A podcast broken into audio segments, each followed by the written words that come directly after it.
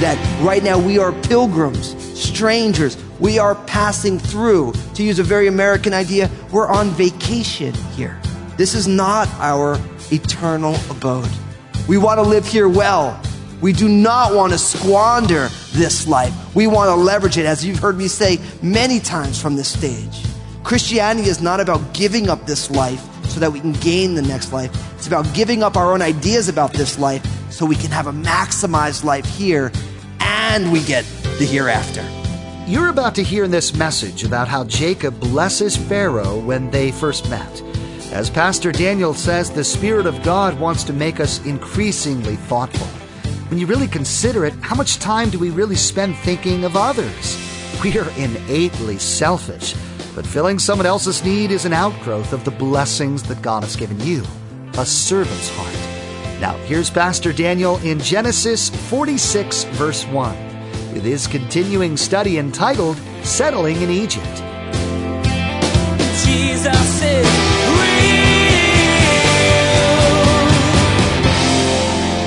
Even though they're going to Egypt, there's still a separation. The Egyptians saw people who were shepherds who tended to the flock as an abomination, as, as somebody who was unclean.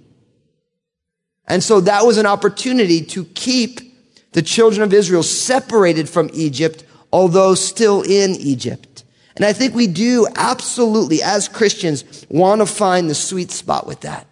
We want to be in the world, but not of the world. We want to be incarnational in our communities, but we don't want to sin in all of our ways that our culture is in rebellion against God. And I always tell people the only way to know how to do that is to read the Bible. To read the Bible. God, what does your word say? What does your heart say? And we follow that. That's the only rule that we have for life and faith. And that's why we study the Bible together. Amen. That's why you're here. Like, what does the word of the Lord say? But it's interesting. They're going to Egypt. God says, I'm going to be with you, but God still keeps them separated. Some area of distinction from the greater Egyptian culture. Now, as we continue in chapter 47, then Joseph went and told Pharaoh and said, my father and my brothers and their flocks and their herds and all that they possess have come from the land of Canaan. And indeed, they are in the land of Goshen. And he took five men from among his brothers and presented them to Pharaoh. And Pharaoh said to his brothers, what is your occupation? And they said to Pharaoh, your servants are shepherds, both we and also our fathers. And they said to Pharaoh, we have come to dwell in the land because your servants have no pasture for their flocks. For the famine is severe in the land of Canaan. Now therefore, please let your servants dwell in the land of Goshen. Then Pharaoh spoke to Joseph saying, your father and your brothers have come to you. The land of Egypt is before you. Have your father and brothers dwell in the best of the land. Let them dwell in the land of Goshen. And if you know any competent men among them, then make them chief herdsmen over my livestock. So the Pharaoh affirms Joseph's hope that his family will end up in Goshen. They'll be in Egypt, but there would still be a strong separation. And it's interesting. Pharaoh puts them in the best of the land. It reminds me of Proverbs 21 verse 1. The king's heart is in the hand of the Lord. Like the rivers of water, he turns it wherever he wishes. So God uses Pharaoh to bless the children of Jacob, giving them the best of the land. And interesting, he also gives them a job opportunity. He says, listen, if you have any capable men, let them look over our herds. If they're good, we want their help. Now in verse seven, then Joseph brought in his father Jacob and set him before Pharaoh, and Jacob blessed Pharaoh. Pharaoh said to Jacob, how old are you? And Jacob said to Pharaoh, the days of the years of my pilgrimage are 130 years. Few and evil have been the days of the years of my life, and they have not attained to the days and the years of the life of my fathers in the days of their pilgrimage. So Jacob blessed Pharaoh and went out from before Pharaoh. Now,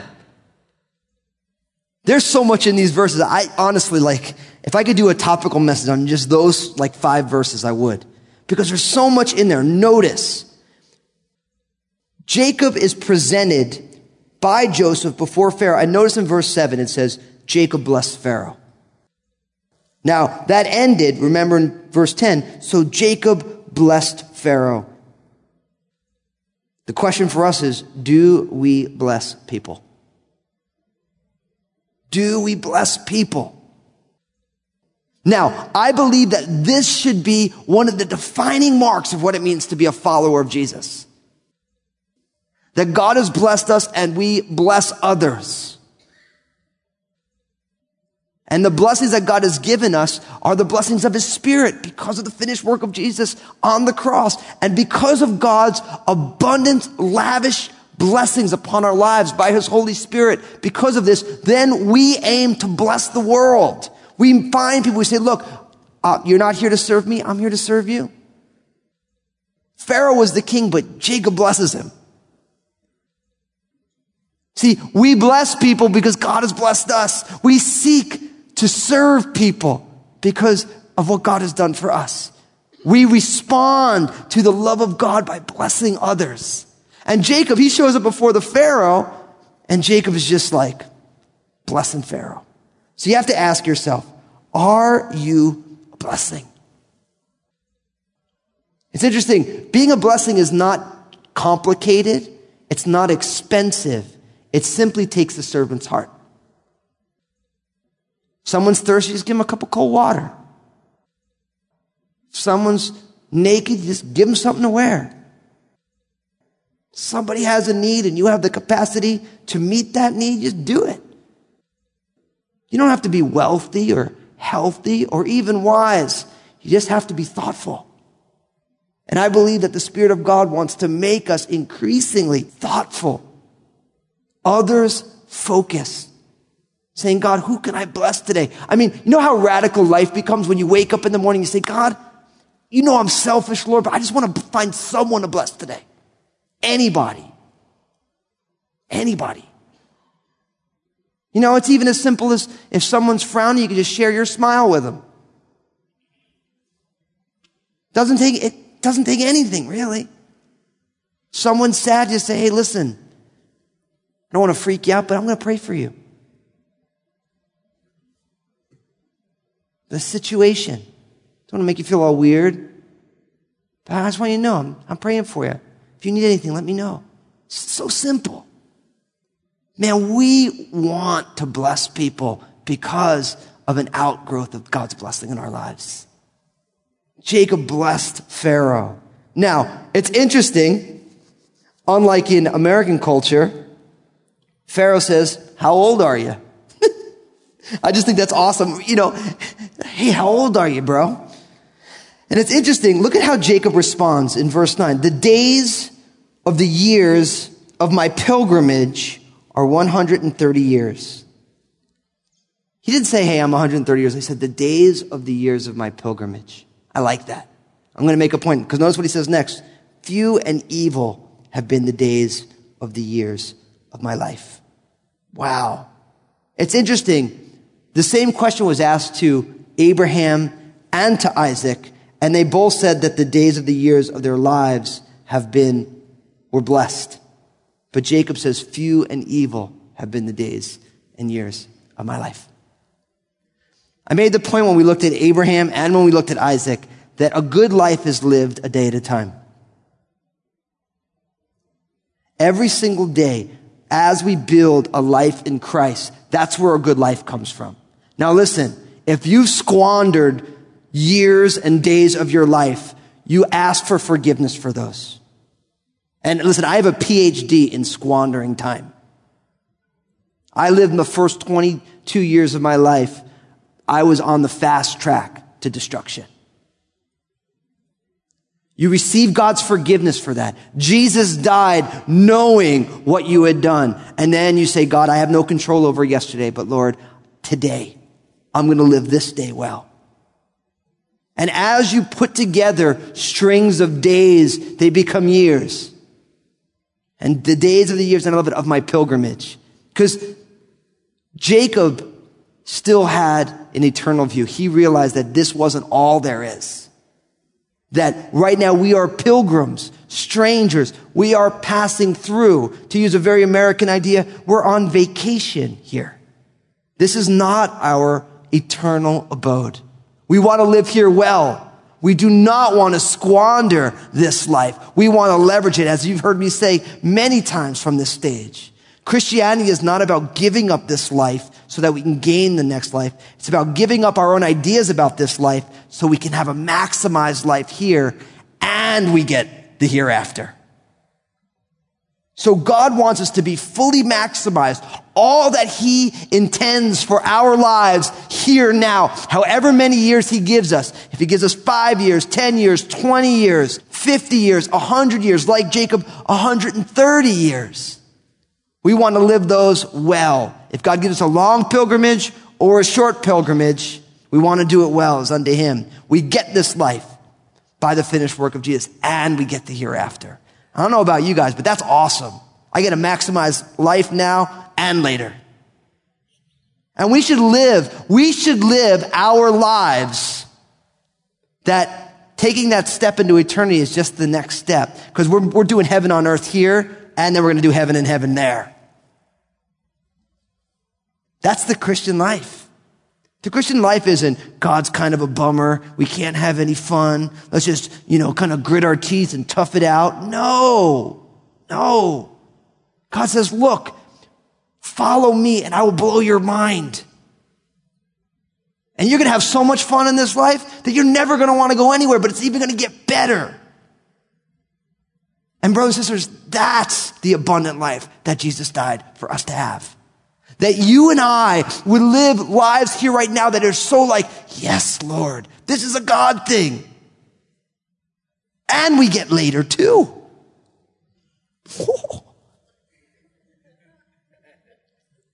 But listen, the only way to live the God thing life is to own today. Say, Lord, I'm going to maximize my life tonight. I have however many more hours. And depending on how long I preach for, it could be a long time. You know, it's like we want to maximize these lives. We don't want to be like Jacob. Yeah, man, the few and evil have been the days and the years of my life. I don't want that to be the testimony of my life. Few and evil have been the days of my life.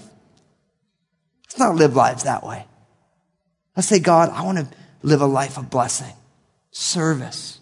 Get to the end of my days, be like, man, that was awesome. I can't wait for the next step.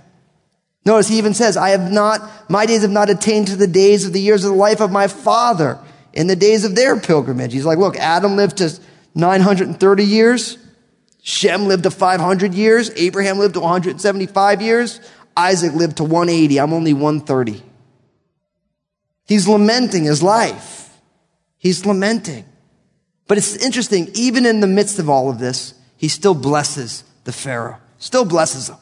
Now in verse 11, then, and Joseph situated his father and his brothers and gave them a possession in the land of Egypt, in the best of the land, in the land of Ramses, as Pharaoh had commanded. Then Joseph provided his father, his brothers, and all his family's father's house with bread according to the number in their families. Now in verse 13, now there was no bread in all the land, for the famine was very severe, so that the land of Egypt and the land of Canaan languished because of the famine. And Joseph gathered up all the money that was found in the land of Egypt and in the land of Canaan for the grain which they bought. And Joseph brought the money into Pharaoh's house. So when the money failed in the land of Egypt and in the land of Canaan, all the Egyptians came to Joseph and said, give us bread, for why should we die in your presence? For the money has failed. Then Joseph said, give your livestock and I will give you bread for your livestock if the money is gone. So they brought their livestock to Joseph and Joseph gave them bread in exchange for the horses. The flocks and the cattle of the herds and for the donkeys. Thus he fed them with bread in exchange for all their livestock that year. When the year had ended, they came to him the next year and said to him, We will not hide from my Lord that our money is gone. My Lord also has our herds of livestock. There is nothing left in the sight of my Lord but our bodies and our lands. Why should we die before your eyes? Both we and our land, buy us and our land for bread and we in our land will be servants of Pharaoh. Give us seed that we may live and not die, that the land may not be desolate. Then Joseph bought all the land of Egypt for Pharaoh, for every man of the Egyptians sold his field because the famine was severe upon them. So the land became Pharaoh's. And as for the people, he moved them into the cities from one end of the borders of Egypt to the other end. Only the land of the priests he did not buy, for the priests had rations allotted to them by Pharaoh, and they ate their rations when Pharaoh gave, which Pharaoh gave them.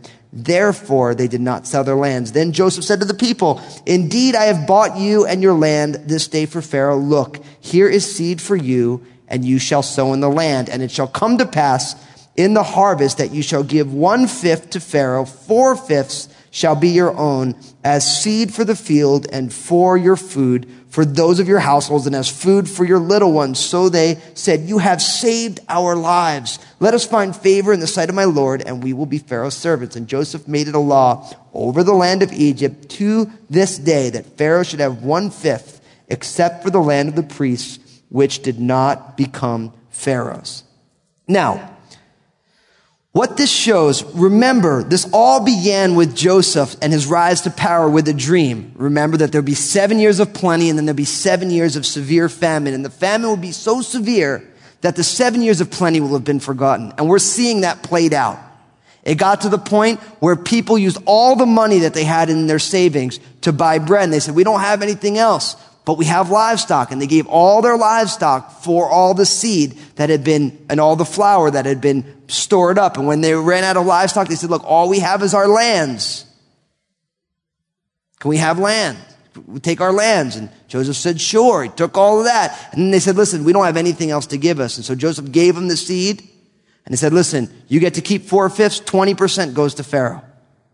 What this shows is two things. One, it shows the fulfillment of the prophecy that there'd be a severe famine. And two, it shows the way that Joseph's wisdom still took care of the people. Now you could say under this, I mean, this is terrible. I mean, look, they, they gave away all their lands, all their money, but they're still alive. You know, we were just in Africa and, you know, a recession in America is still a blessing by the world standards. I mean, let's just be super honest. We have internet in our, you have electricity in your homes. You have hot water in your homes. You have a home. You have a blanket in your home. That's a blessing. Clearly, one quarter of the world's population or one third of the world's population doesn't have any of those things. So we do want to keep things in perspective. They were just happy to be alive. And I think that when all else fails, when we have no other reason to say thank you, Lord, the fact that you're still here is a pretty powerful thing, isn't it? You know, yeah, it's raining outside. But at least the water's not flooding our homes. One more just kind of more fun point. Notice Pharaoh got 20%. God only asked for 10. Don't miss that. The tithe. Now, people say all the time, the New Testament doesn't teach the tithe. And I always say the same thing. I wish that it did. Because when God says he loves a cheerful giver and he doesn't put any qualifications on it, that's terrifying. Because we all know that 100% of our resources are the Lord's. Not just 10. It's all His. It's all God's. And it's super cool that he, that he makes that 10% as a standard. But when, when it says God loves a cheerful giver, the only time people say, oh, the New Testament doesn't teach tithing, I always say, well, then how much are you giving? The people who are arguing are always people who are not generous. That's what I've learned. The people who argue are the ones who are like, well, how much do you give to charity? Mm. I gave 50 bucks last year. It's like, great. You're using the grace of God to make you stingy. Come on. Come on. Jesus died on a cross and he rose again. extravagant love, extravagant grace, extravagant generosity. And we say, well, listen, you know, we're not under the law anymore, so I'm just going to be cheap. I mean, it's rough. I mean, Pharaoh got 20%. I mean, how much is, is the government asking for? Let's not even go there. Let's, let's, we'll table that for right now. To the work of the kingdom, to the work of the gospel to seeing souls sealed for eternity, to seeing cups of cold water given in the name of Jesus to people who need it. Man, guess what? The kingdom of God is always in a bull market. Investment in the work of the Lord has eternal ramifications, compounding interest unto eternity. Jesus said, don't lay up your treasures on earth where moth and rust can destroy and thieves break in and steal, but lay up your treasures in heaven where nobody can steal it. Guess what? Every time you pour into someone's life with your energy, your time, your giftings, your finances, and that person gets saved, you're going to spend eternity reaping the rewards of that. And guess what, man? Apple stock, it could crash. Google could crash. The things of the world go up and down, but the kingdom of God is always the best investment to make. Always. The souls of people, the betterment of humanity, that never, that is an investment that never, never tanks. It doesn't.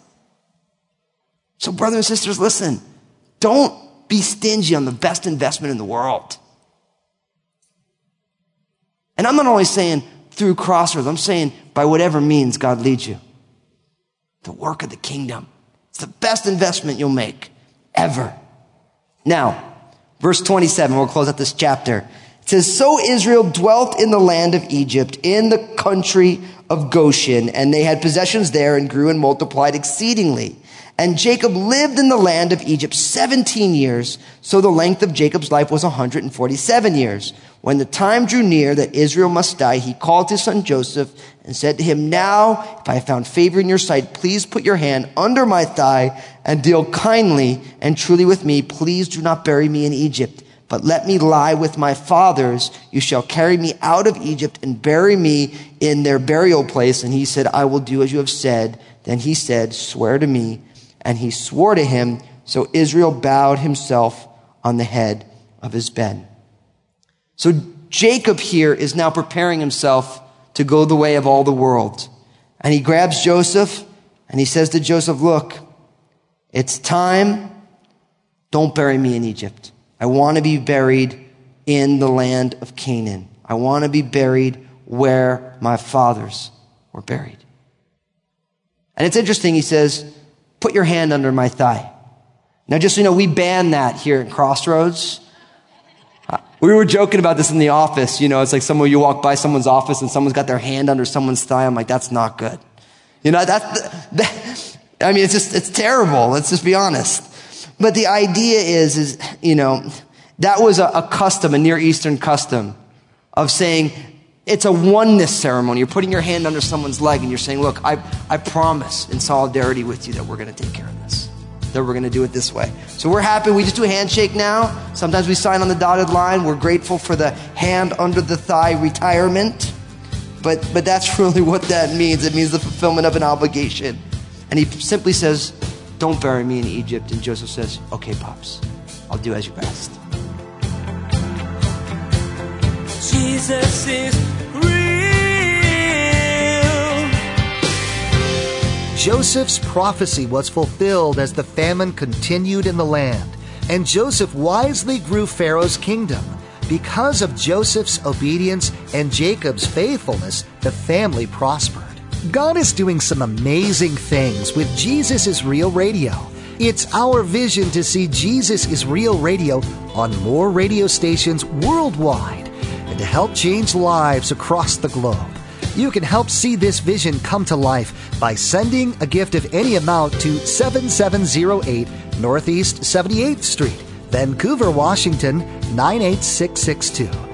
Again, to send a gift of any amount to Jesus is Real Radio, simply send your gift to 7708 Northeast 78th Street, Vancouver, Washington 98662. Hey everybody, Pastor Daniel Fusco here from Jesus is Real Radio. I'm so excited. My book, Honestly, Getting Real About Jesus and Our Messy Lives is available right now. It is released and God is using this book to be a message of hope to people who realize that life is messy, but Jesus is real. So get the book now. You can download it online. Go to honestlybook.com or wherever books are sold and where you like to get it. You and your friends are going to be blessed to get to read honestly. I'm so excited about it. God bless you.